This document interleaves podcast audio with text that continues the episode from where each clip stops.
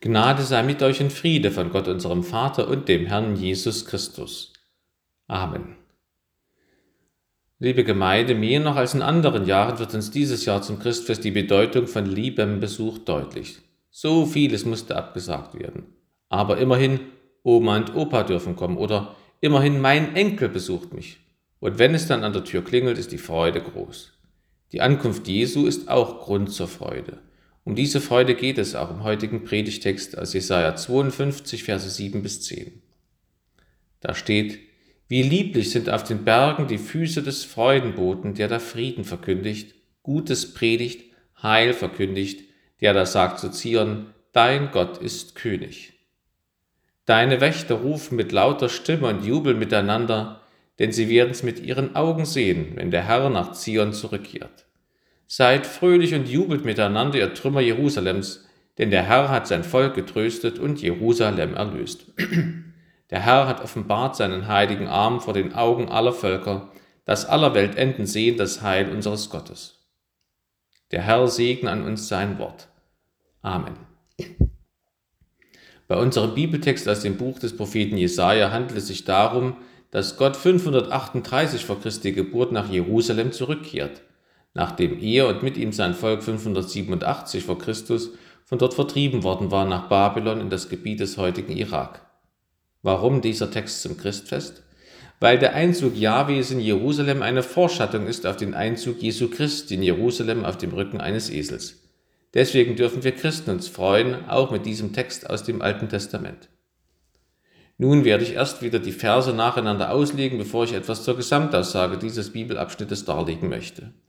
Vers 7. Wie lieblich sind auf den Bergen die Füße des Freudenboten, der da Frieden verkündigt, Gutes predigt, Heil verkündigt, der da sagt zu Zion, dein Gott ist König. Die Berge sind die Hügel rings um den Zion. Jerusalem liegt ja auf dem Berg Zion und einer ganzen Hügelkette. Lieblich sind die Füße des Freudenboten wegen der lieblichen, freudigen Botschaft, die er bringt. Freude ist angesagt, weil der Gott Israels König ist und wenn Gott als König auf Erden herrscht und als solcher anerkannt wird und die Menschen ihm gehorchen, dann erleben diese Menschen auch Frieden, Gutes und Rettung. Ja, man kann in den drei Gaben, die unser Gott als König bringt, das Wirken der Dreieinigkeit erkennen. Gutes kommt vom Vater, der allein gut ist. Rettung kommt vom Retter Jesus Christus und der Friede ist eine Entfaltung der Frucht des Heiligen Geistes. Vers 8. Deine Wächter rufen mit lauter Stimme und jubeln miteinander, denn sie werden's mit ihren Augen sehen, wenn der Herr nach Zion zurückkehrt. Bei Jesaja im 62. Kapitel sagt Gott der Vater über die Wächter: O Jerusalem, ich habe Wächter über deine Mauern bestellt, die den ganzen Tag und die ganze Nacht nicht mehr schweigen sollen, die ihr den Herrn erinnern sollt, ohne euch Ruhe zu gönnen. Lasst ihm keine Ruhe, bis er Jerusalem wieder aufrichte und es setze zum Lobpreis auf Erden. Es sind hier tatsächlich keine üblichen Stadtwächter gemeint, die vor Feinden oder Feuer warnen, sondern Menschen, die Gott wachhalten, die ihm seine eigenen Versprechen in Erinnerung halten sollen. Denkt an Jesu Gleichnis von der Witwe und dem ungerechten Richter, wo Jesus sagt, sollte Gott nicht auch Recht schaffen seinen Auserwählten, die zu ihm Tag und Nacht rufen? Oder denkt an die kanaanäische Frau, die sich von Jesus Christus nicht abwimmeln lässt, sondern ihn um Rettung bittet mit den Worten Ja, Herr aber doch essen die Hunde von den Brosamen, die vom Tisch ihrer Herren fallen. Da antwortete Jesus und sprach zu ihr Frau, Dein Glaube ist groß, dir geschehe, wie du willst. Und ihre Tochter wurde gesund zu derselben Stunde. Luther sagte dazu, so sollen wir Gott seine Verheißungen um die Ohren schlagen. Hier tun das die Wächter. Und was tun sie noch? Sie jubeln und rühmen zusammen wegen der Ankunft Gottes. Dadurch erfahren natürlich auch andere Menschen davon. Und die Wächter erleben Gottes Rückkehr mit eigenen Augen. Denkt an Simeon, der am Tempel Jesus Christus nach dessen Beschneidung auf dem Arm hält und betet, Herr, nun lässest du deinen Diener in Frieden fahren, wie du gesagt hast, denn meine Augen haben deinen Heiland gesehen. So ging es vielen Menschen mit Jesus. Sie durften ihn mit eigenen Augen sehen. Und wir? Wir haben ihre Augenzeugenberichte in der Bibel. Petrus schreibt, wir sind nicht ausgeklügelten Fabeln gefolgt, als wir euch kundgetan haben die Kraft und das Kommen unseres Herrn Jesus Christus, sondern wir haben seine Herrlichkeit mit eigenen Augen gesehen. Schließlich heißt es, dass Gott zurückkehrt nach Zion. Gott hatte sich wegen der Sünden seines Volkes abgewandt, aber nun wendet er sich ihnen wieder zu. Nicht, weil sie besser geworden sind, sondern weil er sie besser machen will. So wie Gott neu anfing mit Noah und seiner Familie nach der Sintflut, so fängt er mit Israel nach dem Exil neu an. Und so fängt er mit der gesamten Menschheit in Jesus Christus neu an, wenn Jesus Christus ankommt durch seine Geburt. Vers 9 Seid fröhlich und jubelt miteinander, ihr Trümmer Jerusalems, denn der Herr hat sein Volk getröstet und Jerusalem erlöst. Der Trost und die Erlösung Jahwes lösen in seinem Volk Freude aus. Auch deshalb, weil sie wie eine Neuschöpfung sind, es geht neu los in einem Trümmerfeld. Vers 10 Der Herr hat offenbart seinen heiligen Arm vor den Augen aller Völker, dass aller Welt Enden sehen das Heil unseres Gottes. Ein wesentliches Merkmal des jüdischen und christlichen Glaubens ist, dass wir objektive Tatsachen zur Grundlage haben. Dass Gott zum Beispiel seinem Volk Israel hilft, ist nicht etwa ein Gefühl frommer Juden oder ein Wunschdenken, sondern eine Tatsache, die alle Menschen auf der Welt sehen können, ob sie nun an Jahwe glauben oder nicht. Gott hatte den Juden die Zerstörung Jerusalems lange angekündigt und dann wahrmachen müssen wegen deren Unbußfertigkeit. Alle Welt sah es. Noch wunderbarer war die Rückkehr nach Jerusalem. Gott nennt den nicht an ihn glaubenden persischen König Kyros seinen Messias, seinen Christus. Gott spannt für alle sichtbar Weltreiche ein zu seinem Zweck. Aber nicht in dem Sinn, dass er ihnen Sünden befiehlt, sondern so, dass er ihre Sünden zum Guten benutzen kann. Denkt nur an Judas, der Jesus verriet. Es stimmt nicht, dass die Sünde von Judas nötig war, damit die Welt erlöst würde. Es ist nie richtig zu sündigen oder erst recht nicht nötig zu sündigen. Judas ist auch voll schuldig, denn er wollte mit seinem Betrug nicht die Erlösung der Menschheit durch Jesu Christi Leid und Sterben bewirken. Nein, sondern so rum wird ein Schuh draus, obwohl Judas Böses wollte und sündigte, konnte Gott, der Vater, daraus etwas Gutes machen. Das ist ein Beispiel für Gottes Allmacht. Und so war es auch in Israel. Gott forderte die Babylonier nicht zur Sünde auf, zum Mord an den Israeliten. Das haben sie selbst getan und verfolgten dabei ihre üblichen Herrschaftspläne. Sie wollten nicht Gott dienen mit ihrem Krieg, aber Gott kann durch sie sein Strafgericht ausüben lassen und er kann durch sie auch seine Vergebung bewirken, ohne dass sie das wollen oder wissen. Schließlich weist Vers 10 auch hin auf das zweite Kommen Jesu Christi zum jüngsten Gericht, denn dann werden alle Menschen Jesus sehen, ob sie wollen oder nicht. Jesus sagt, wie der Blitz aufblitzt und leuchtet von einem Ende des Himmels bis zum anderen, so wird der Menschensohn an seinem Tage sein. Nun möchte ich auf zwei Gedanken dieses Bibelabschnittes näher eingehen. Zwei Geschenke Gottes werden uns hier zum Christfest präsentiert. Gott schenkt uns erstens Win-Win-Situationen und zweitens schenkt uns Gott Trost trotz Trümmern.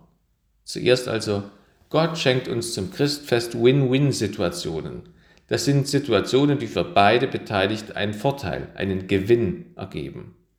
In Vers 8 heißt es, Deine Wächter rufen mit lauter Stimme und jubeln miteinander. Das ist so eine Win-Win-Situation. Gott hat die Wächter eingesetzt, die ihn an seine geplanten Wohltaten für Israel erinnern sollen. Indem wir Gott gehorchen und scheinbar ihm etwas Gutes tun, tun wir uns selbst etwas Gutes. Jesus Christus fordert uns zum Beten auf. Wozu? Damit es uns gut geht damit wir erleben, dass Gott in unser Leben einzieht wie der Vater in Jerusalem bzw. der Sohn Jesus Christus in die Menschheit zu seiner Geburt. Gott gibt uns Gebote. Wozu? Nicht damit er sich freut, wenn wir uns abmühen, sondern zu unserem Vorteil, damit wir nicht verletzt werden und damit wir andere nicht verletzen. Warum feiern wir Gottesdienste? Nicht, weil Gott das braucht oder damit wir ihn gnädig stimmen, sondern weil uns die Begegnung mit Gott gut tut und heilt. Uns stärkt das heilige Abendmahl wir gehen mit neuem Mut nach Hause. Die Christen brauchen den Gottesdienst. In der Bibel sind nicht nur die Liebesbekundungen und Trostworte eine Wohltat für uns, sondern auch Gottes Forderungen sind für uns gut. Das ist ein Geschenk Gottes an uns. Wie das Plus vor der Klammer in der Mathematik, so ist das Kreuz für Jesus Christus das Plus vor unserem Leben, das aus jeder Situation etwas Gutes machen kann.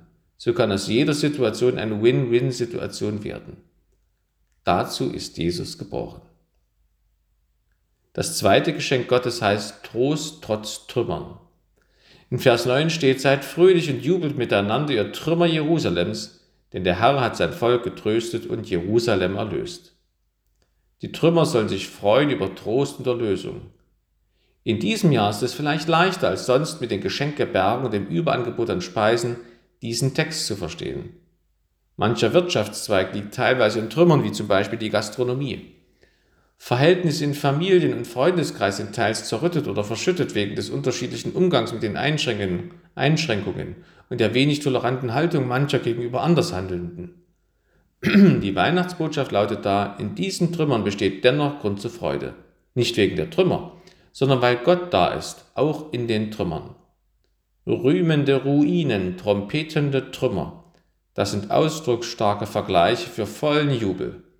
Trümmer sind ja Abfall, unbrauchbare Reste, das Sinnbild für Verfall, Zerstörung und Trauer.